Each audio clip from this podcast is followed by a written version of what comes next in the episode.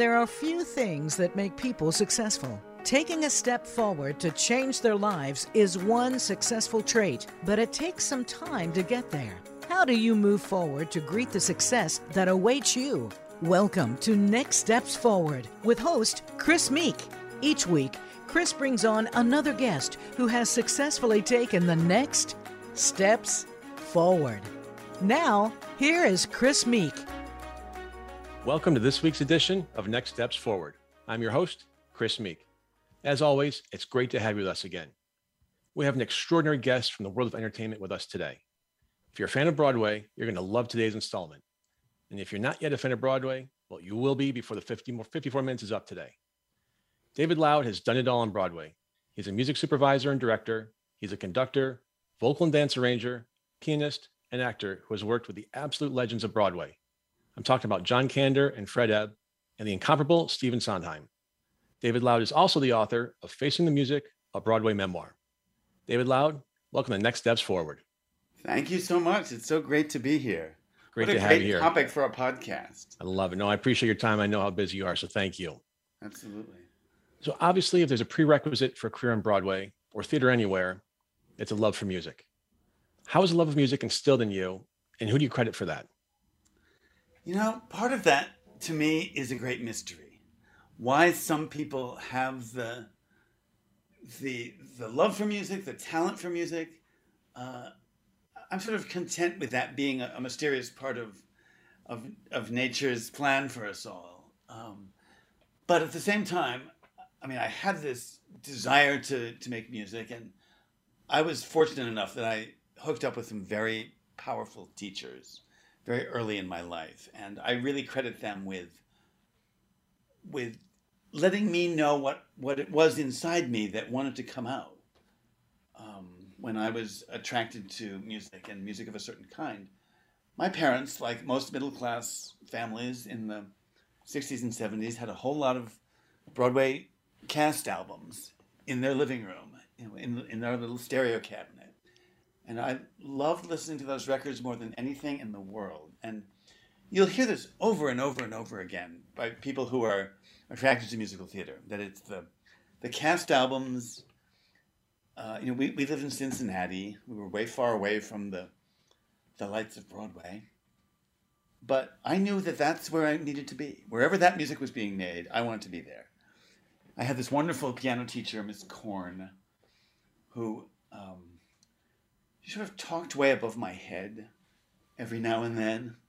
And I kind of understood what she was saying about, about music when I was six, seven years old, taking piano lessons from her. Um, she took it very seriously and she said th- some things to me that really reverberated much later in my life.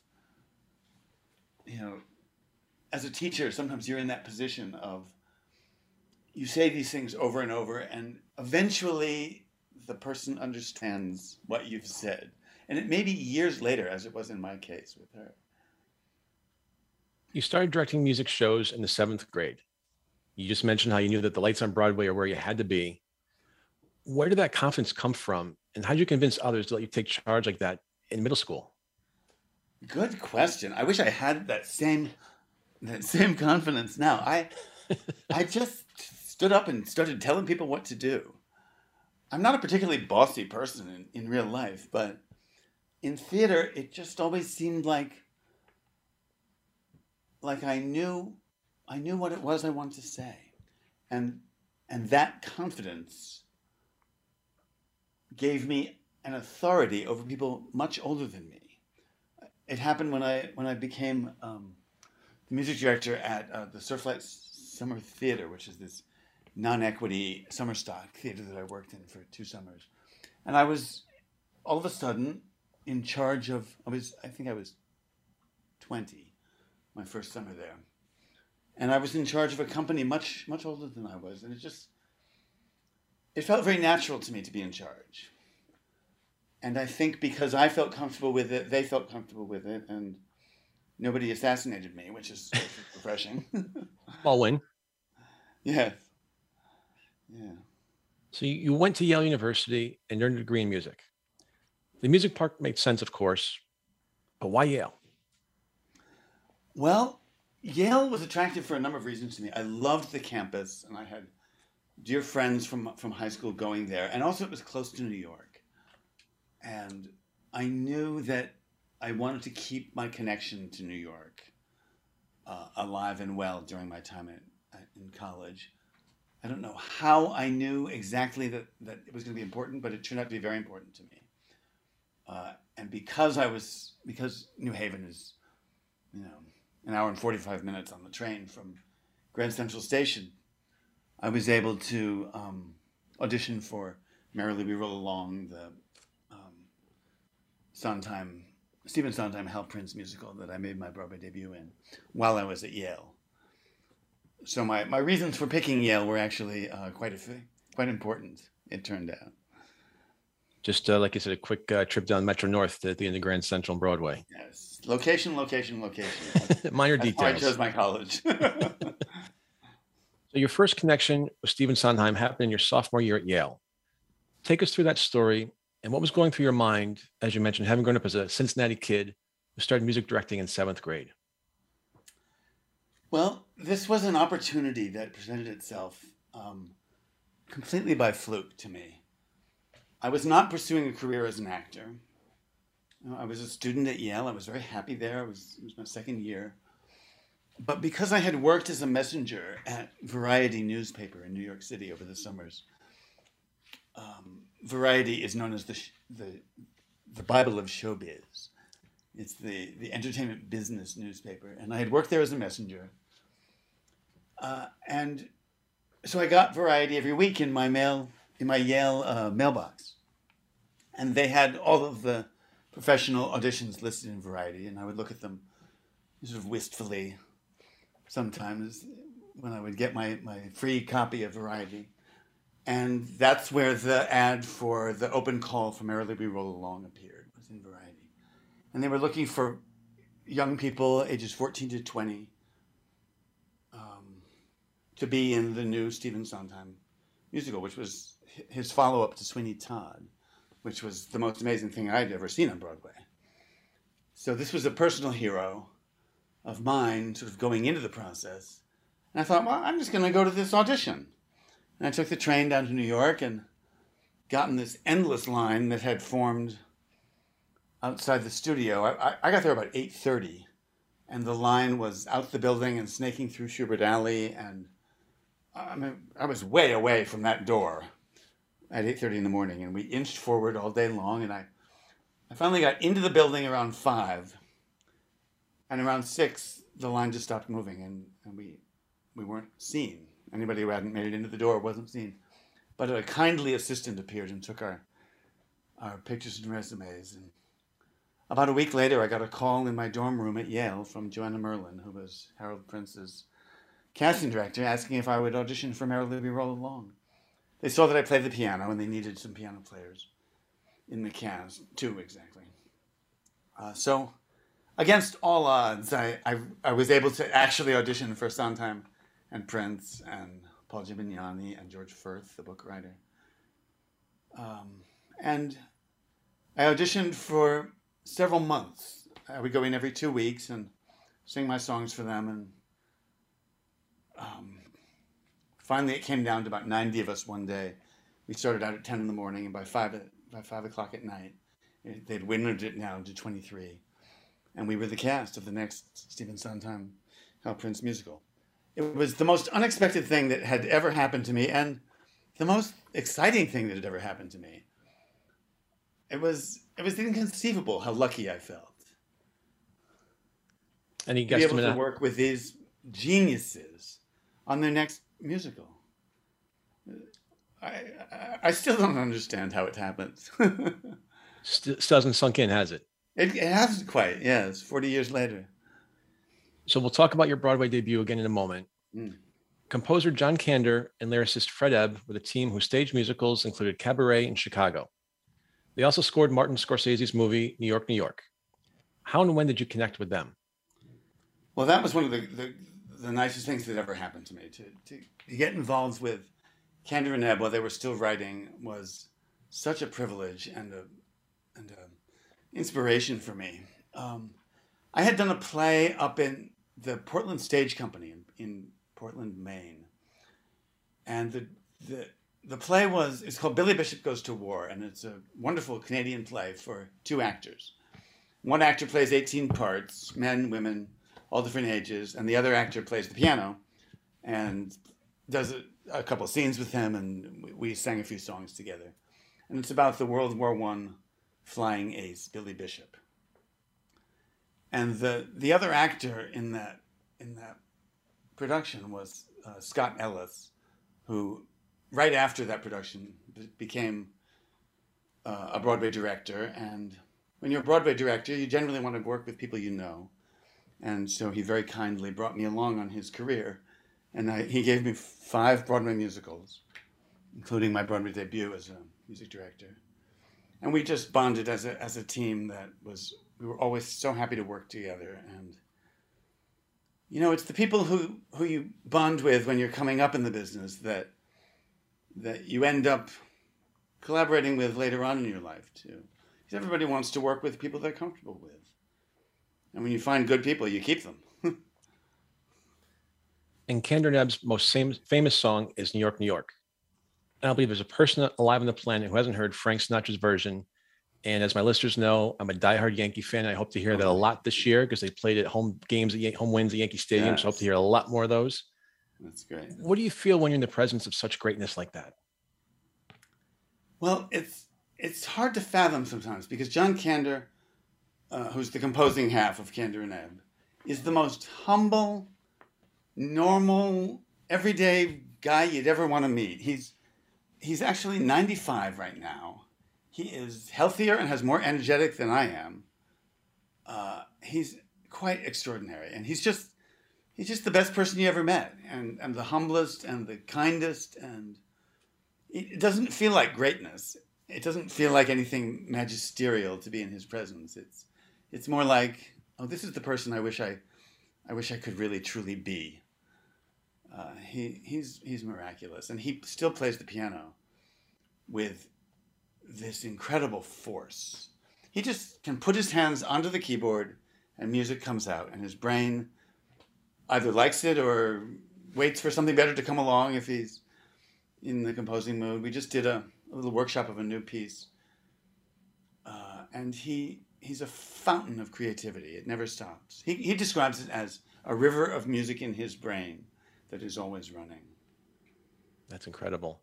Through, mentioned- through my uh, association with Scott Ellis, Scott actually introduced me to Kander and Ebb, and we did a show called "And the World Goes Round" off Broadway using their songs, and they took a real fancy to that show and sort of adopted me. And John asked if I would music direct his next show, and I music directed his next four shows. Couldn't have been couldn't have been nicer. You've mentioned a couple of times doing different summer theaters. What's that like for you know an aspiring or a new actor in terms of you go to Broadway, then you go somewhere for summer stock theater, and what's life like as you do that, and how does it prepare you going forward? For a life in show business, you have to be ready to you have to you have to realize that you're actually joining the circus. you know, there there's going to be there are going to be moments of great pleasure and joy and uh, glamour. But there is also going to be just like the worst jobs you ever had in your life in little theater companies with no money and no audience and no reason for existence, really. Um, and that's showbiz. You know, one minute you're doing it on Broadway, and six months after I made my Broadway debut in the new Stephen Sondheim Hal Prince musical Merrily We Roll Along, I was music directing non-equity one week summer stock on Long Beach Island, um, playing second piano in the in the terrible little orchestra pit that they had at this dump of a theater called called Surflight, and it was actually a, a wonderful summer for me because we did twelve shows in twelve weeks, so I really learned twelve scores that summer as a music director, and that that was very valuable. And I came back the next summer as music director, and I learned another 12 musical theater scores. And as frustrating as theater like that can be, where there's never enough time and you're never working with you know the finest it's not like working with the Royal Shakespeare Company for a week. You know, these are kids on their way up and people with as much to learn as I had to learn, and we all sort of learned it together. I would say that about half the shows we did were, were quite terrible, but the other half weren't that bad. 51% to win, right? We'll be right back with David Loud. I'll be right back. Become our friend on Facebook. Post your thoughts about our shows and network on our timeline. Visit facebook.com forward slash voice America. The White House doctor makes house calls.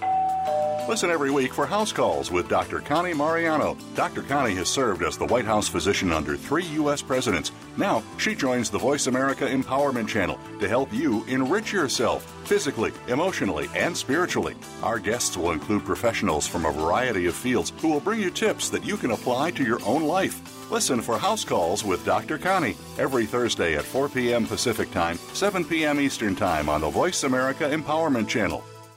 We hear just be you a lot these days. But who are you?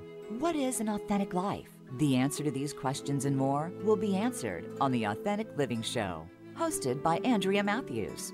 Andrea will interview some of today's spiritual, psychological experts and will provide her own wisdom to help you raise your consciousness to the level of your I am. Listen for Authentic Living with Andrea Matthews. Heard live every Wednesday afternoon at 4 p.m. Eastern Time, 1 p.m. Pacific Time on the Voice America Empowerment Channel. Have you friended us on Facebook yet? Why not? Just go to facebook.com forward slash voice America or search for the keywords voice America. Once you are part of our Facebook network, you'll receive daily messages about what's happening with our shows, this week's featured guests, and new happenings at the Voice America Talk Radio Network. And you can add your voice to the always active discussions on our timeline. Just go to facebook.com forward slash voice America or search for Voice America.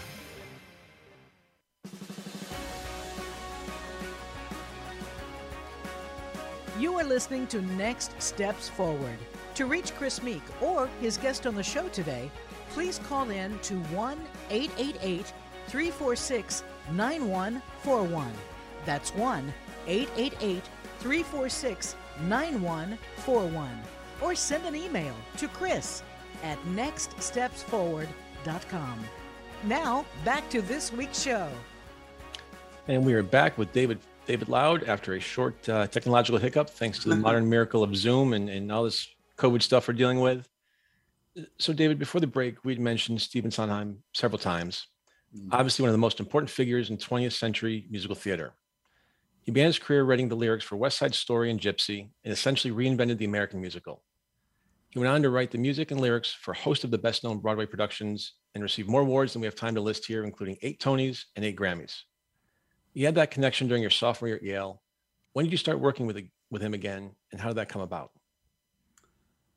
Well, it it was it was one of the happiest things that ever happened to me, which was I was able to transform my relationship with him as you know an actor in a in a failed musical of his after my Merrily experience into working for him as a music director. Once I once I really figured out that that's where I belonged in the business, which is part of what happened to me during Merrily We Roll Along.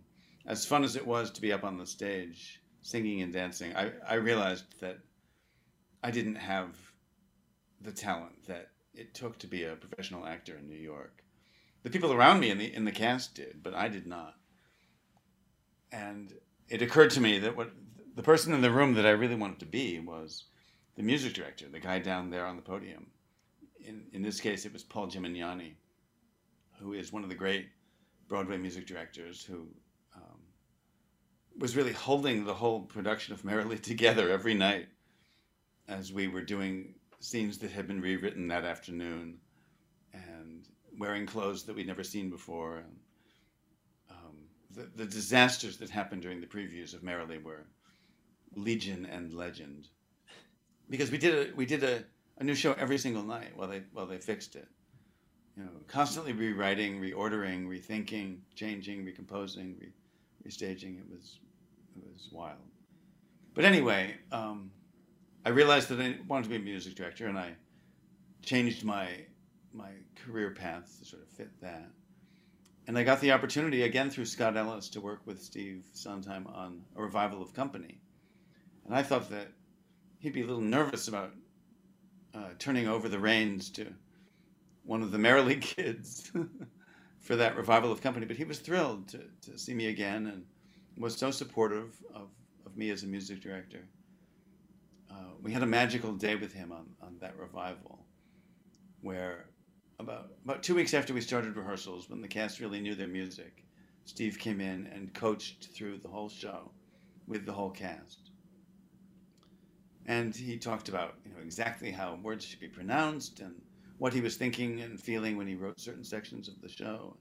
He gave us all of the secrets to doing the score to company perfectly. And I try whenever I can to pass on those little tidbits whenever I'm coaching music from that from that show because I got it from the horse's mouth and and it needs to it needs to spread out in the oral tradition that is theater, you know, and people need to hear those words again repeated. Sondheim was mentored by Oscar Hammerstein of Rodgers and Hammerstein fame, and he returned the favor by mentoring others, which you just touched on. Right. Did you feel like he was mentoring you, or did you have more of a sense that you were simply a professional partner or a peer when you worked with him? Well, that's, that's an interesting question. He Sondheim is such a natural teacher, and he has such a respect for teachers. Uh, that was part of his. That's just who he was. And it isn't that he would lecture you and try to educate you while you were working with him, but you couldn't help but learn from working with him because he was so smart and so uh, just inspiring.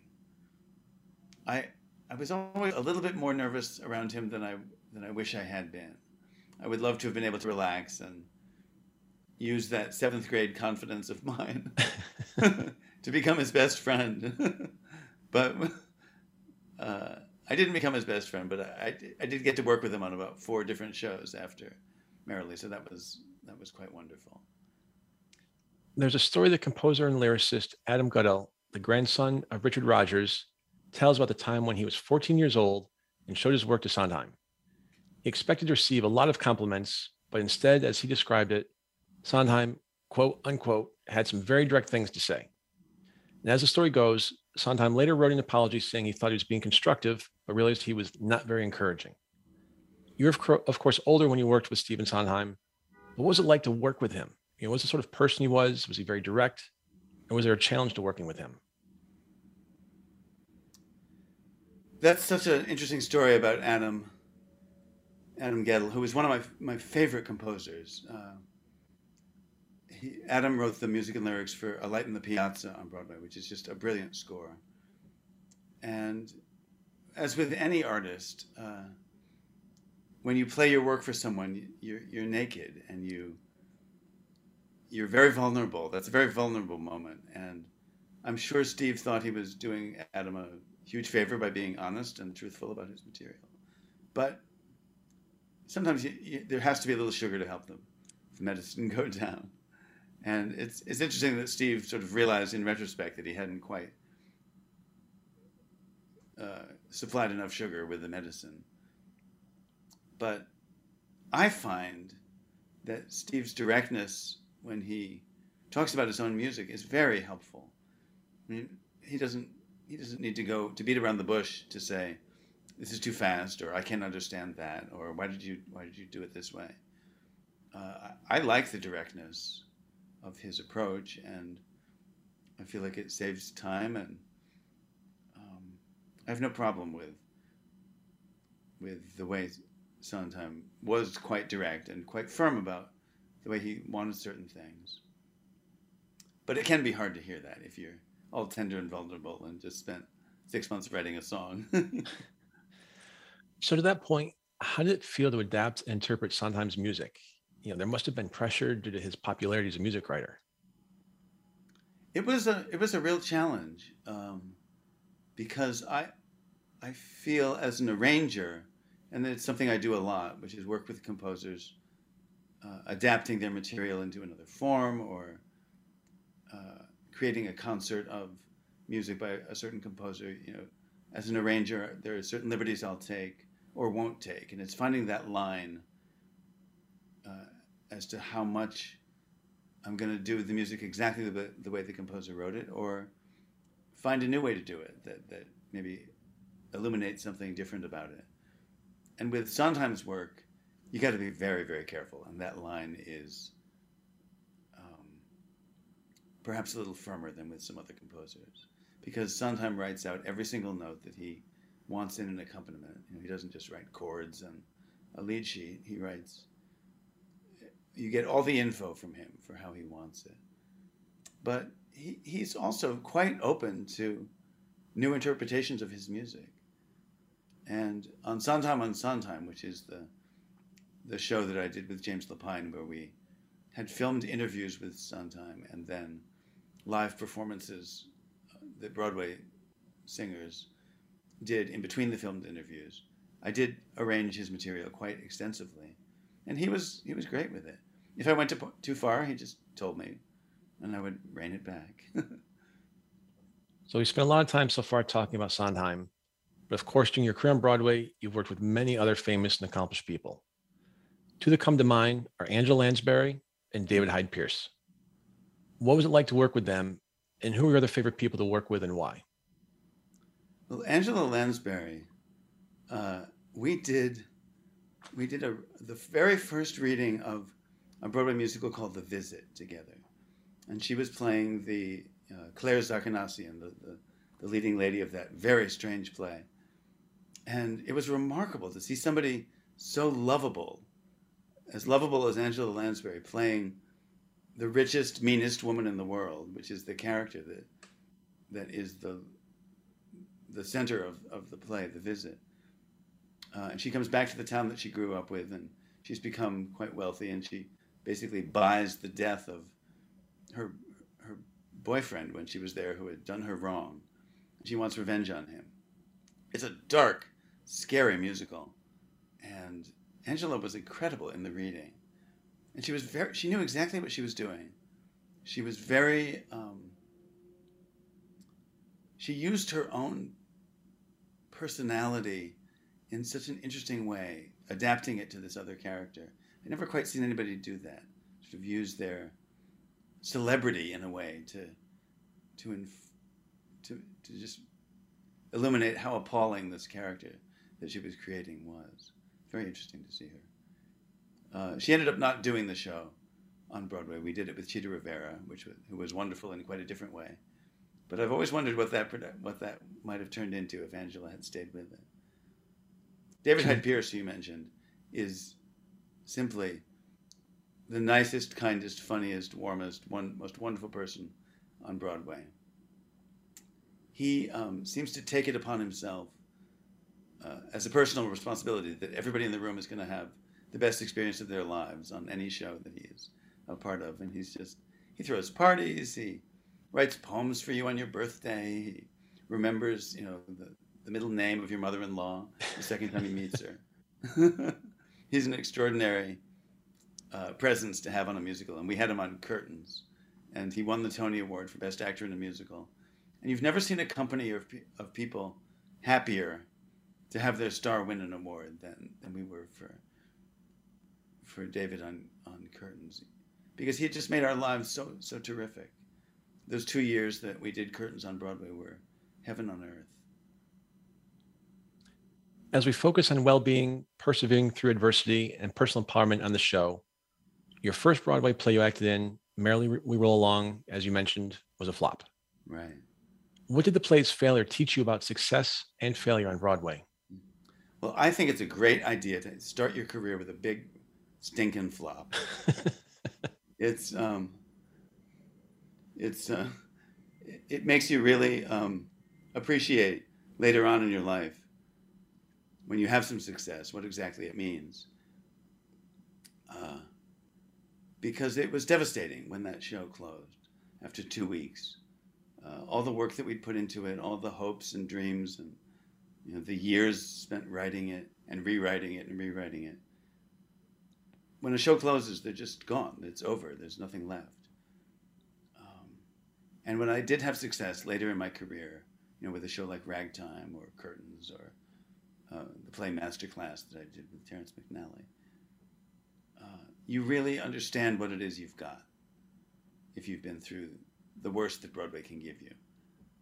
Um, and I think that the experience of Merrily was as difficult as and disappointing as it was, was also incredibly educational for me because I was watching the the finest talents in New York wrestle and struggle with this difficult, complicated show that had uh, you know distinctive challenges that they, they they came in every single day trying to make it better, and I would go home and think, well, what would I do to make it better?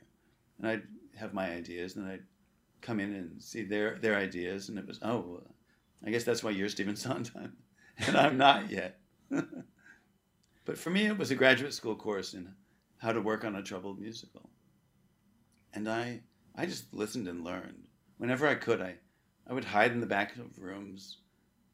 You know, people wouldn't know I was there. I'd just kind of curl up under a coat somewhere and, and listen and eavesdrop and figure out what everybody was doing. I, I wanted to learn more. You've worked as an actor, musical director, and conductor. Mm-hmm. What are the similarities and important differences between those roles? Well, that's interesting. Um,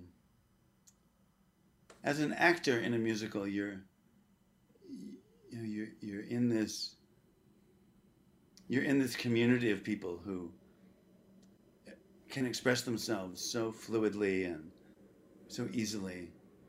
It's a it's a beautiful place to to come to work every day in a community of people who have gathered to tell a story. I mean, that's really my religion. I was raised without any religion at all, and when I when I look for the divine in life, that's where I find it. In a group of actors um, and artists, you know, gathered to to rehearse a story that they want to put on as the as the conductor of a musical, I am both a performer and a creator. You know, I'm I'm in charge of the music. I'm the one who's telling everybody what to do musically, but I'm also a musician. So people are listening to my work and responding to it. And when you're on the podium at a Broadway show, you exist at the center of three distinct worlds. You've got the actors up in front of you you know, towering over you. You see their shoes mostly. They sing out over your head. Below you, right in front of you, is the orchestra. They're crammed into the pit. Uh, you know, how, how many musicians you can stuff in a Broadway pit is seems to be an ever increasing number, without giving them any more room. And you feel the the audience is there too. They're right behind me as the conductor, and I can feel them on the back of my neck you feel what they're thinking and what they're feeling, whether they're ahead of the story, whether they're not understanding the story. And to, to be in that sort of vibrating focus of those three worlds is quite electrifying and I, I always find it overwhelming, just the joy that I feel in that spot. It's a privileged place to be. You've worn so many different hats. How do you adapt to each role? And can you translate to our audience the value of adaptability in business and life?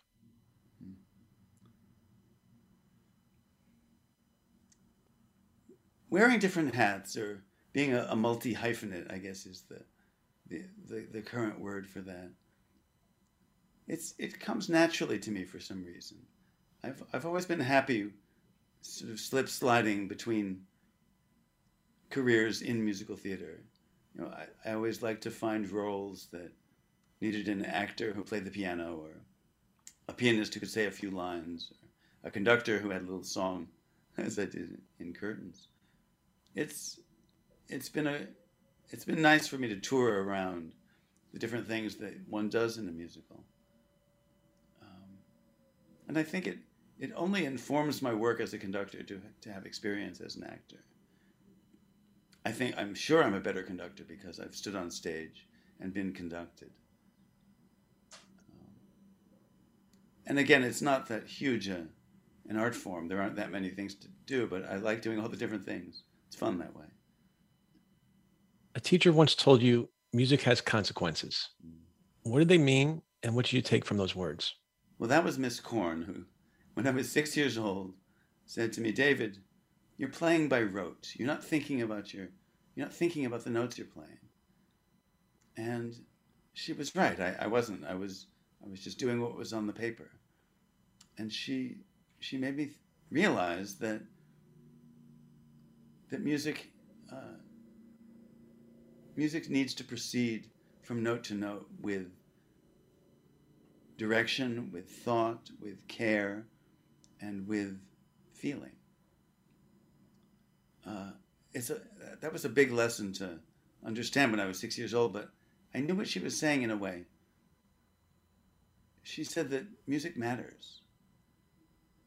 And since I've made my career in music, I I agree with her and I think ultimately she was saying music is so important. How could you ever turn your brain off, your heart off and just play the play the notes? You can't do that.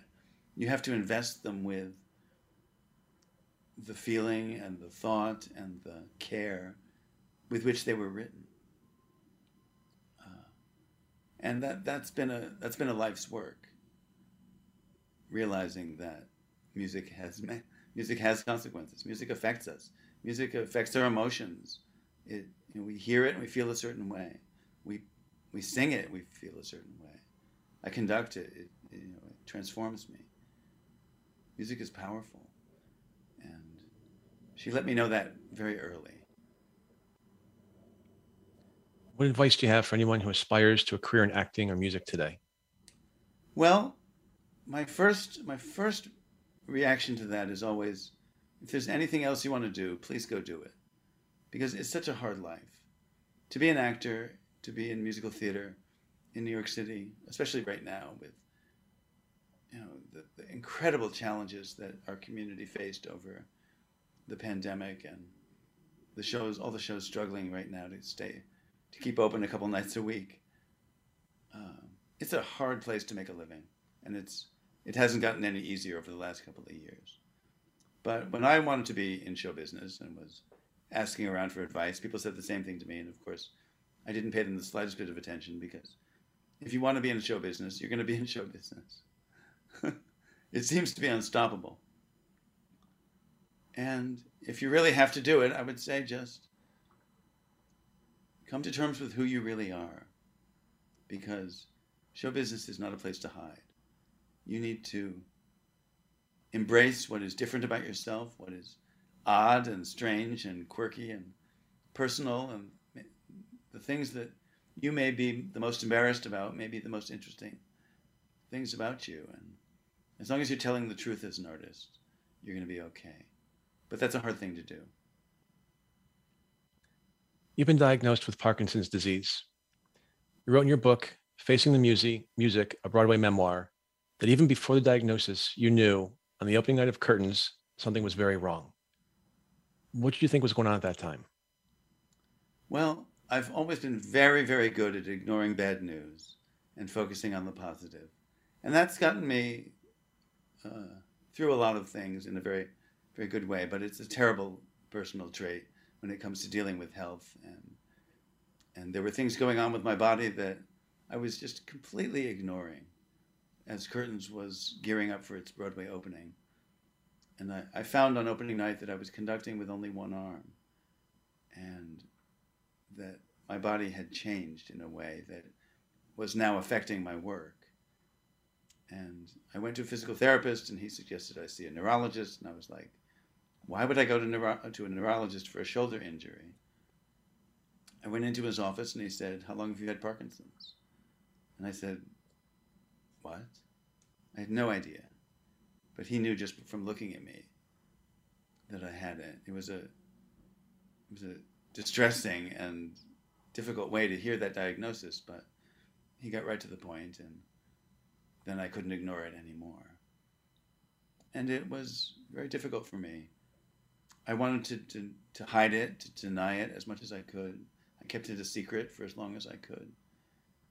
Um, and that was a horrible way to live one's life. But I was so scared that I wouldn't get jobs, that, I, that people would be done with me as a conductor, because it was clearly going to affect my conducting. We conduct with our bodies, you know, that's our instrument. and my body was not working the way it was supposed to.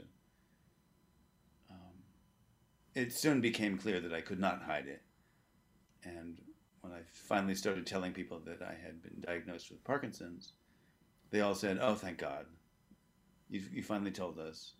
Now we can figure out how to help you.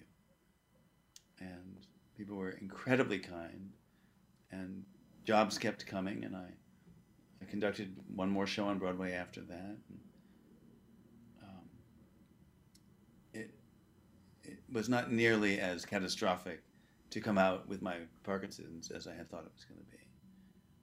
Uh, since I decided I really couldn't do eight shows a week anymore, I've been teaching at the Manhattan School of Music, and that's been a source of great joy for me. I love teaching and sort of never expected to have to find another profession other than conducting, but I, I happen to love it just as much, so lucky me. Well, that's a perfect perfect timing and segue for me to give the shout out to who connected us because I think she's listening. So Maddie B connected us, and just want to give her a shout out to thank her yeah, uh, for this incredible conversation we've been having. So you've been called the Ted Lasso of the theater business, ever the optimist, which I, I love that because that was the one show I binge watched throughout the pandemic. Do you believe that optimism influences your health and well being? And if so, how? I do. I do. I feel like the attitudes that we come into a room with when we are working or collaborating or um, rehearsing or performing, we bring our energy into the room as artists and we have to connect with other people. I mean, that's what that's what the business of theater is about.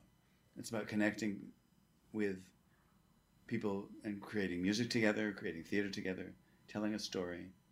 And your attitude is everything. I don't want to work with people who have a false, sort of Pollyanna ish sense of the world, but we need to find joy and happiness and fulfillment in the work that we're doing. And for me, that starts with an optimistic sort of blessing as we start each day, wanting to do my best and wanting to bring out the best in other people. I don't necessarily think about Ted Lasso each morning, but that's okay. Wait for season next season. that's right. You've had such an amazing career. Is there any role that you wish you'd done or something that's still ahead that you've been looking forward to doing for a long time?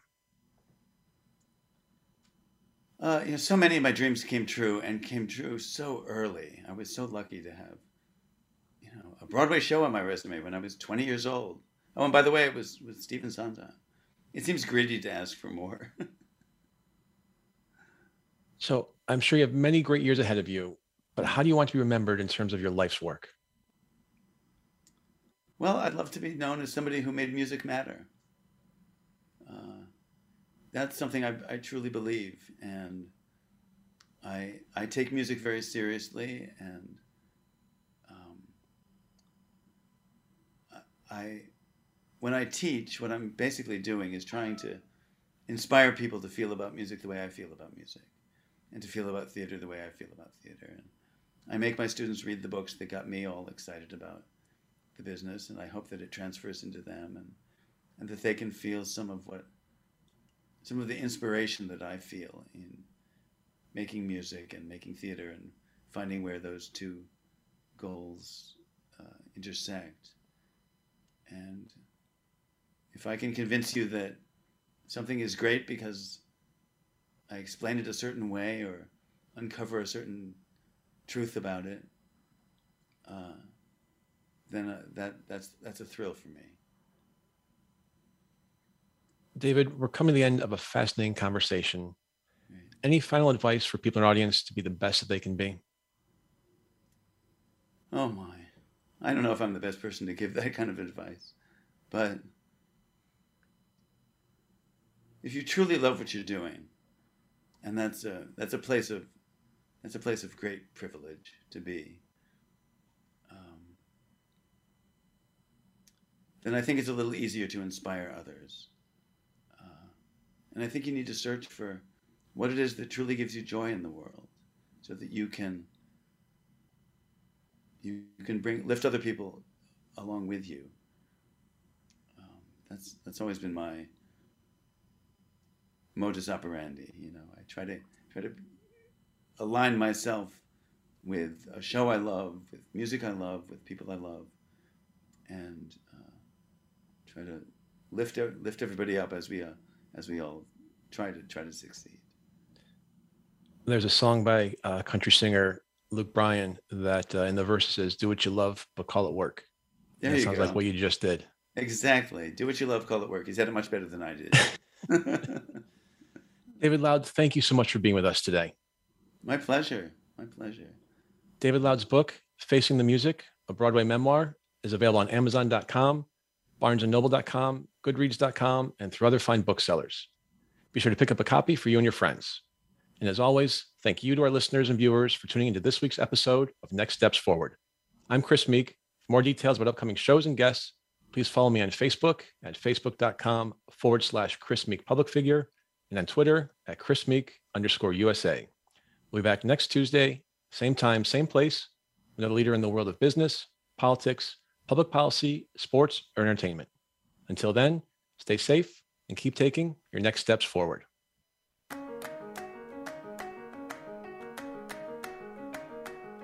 Thanks for tuning in to Next Steps Forward. Be sure to join Chris Meek for another great show next Tuesday at 10 a.m. Pacific Time and 1 p.m. Eastern Time on the Voice America Empowerment Channel. This week, make things happen in your life.